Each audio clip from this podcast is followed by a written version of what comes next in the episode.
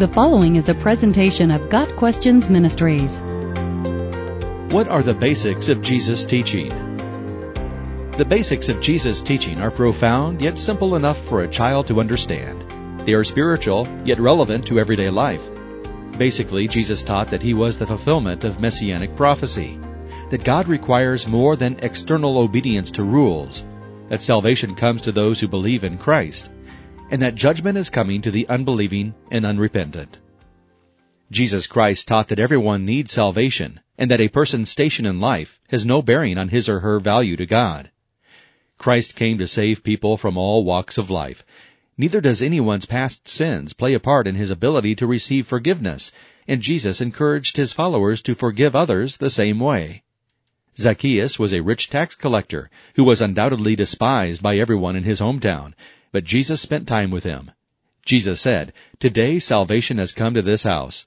The reason? Zacchaeus had repented of his past sins and pledged to turn over a new leaf. For the Son of Man came to seek and to save the lost, Jesus said to the critical observers.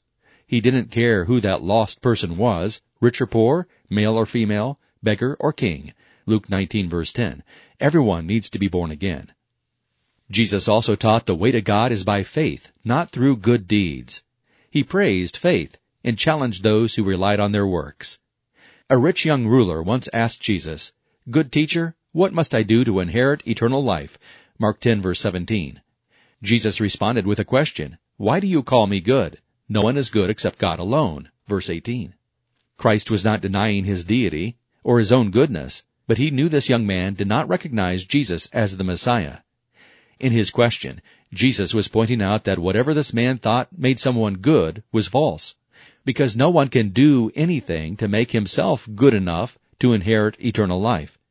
The Jewish religious leaders at the time of Christ shared the young ruler's perspective, teaching that keeping the law of God could make one acceptable before God.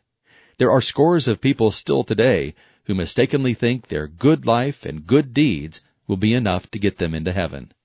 Jesus told this rich young man he must give up all of his wealth and follow him. Mark 10 verse 21. Jesus said this not because charity makes one righteous, but because he knew the young man's God was money.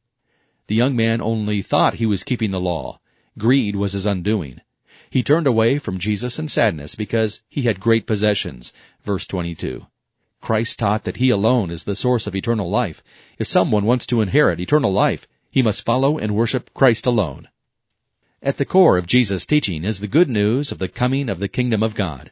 The kingdom is mentioned over fifty times in the Gospels. Many of Jesus' parables were about the kingdom. As a matter of fact, Jesus said that he was sent for the purpose of preaching the coming of the kingdom. Luke 4 verse 43. Jesus taught that the kingdom of God had begun on earth with his ministry.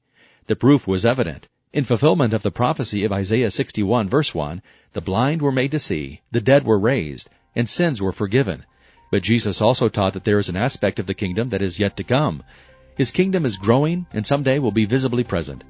In what is commonly called the Lord's Prayer, Christ said to pray for God's kingdom to come. Matthew 6 verse 10. Jesus taught his followers to remember their calling. They are instruments of God's grace as they share the good news of Christ's coming. The more people become subjects of King Jesus, the more his kingdom is visible to the world.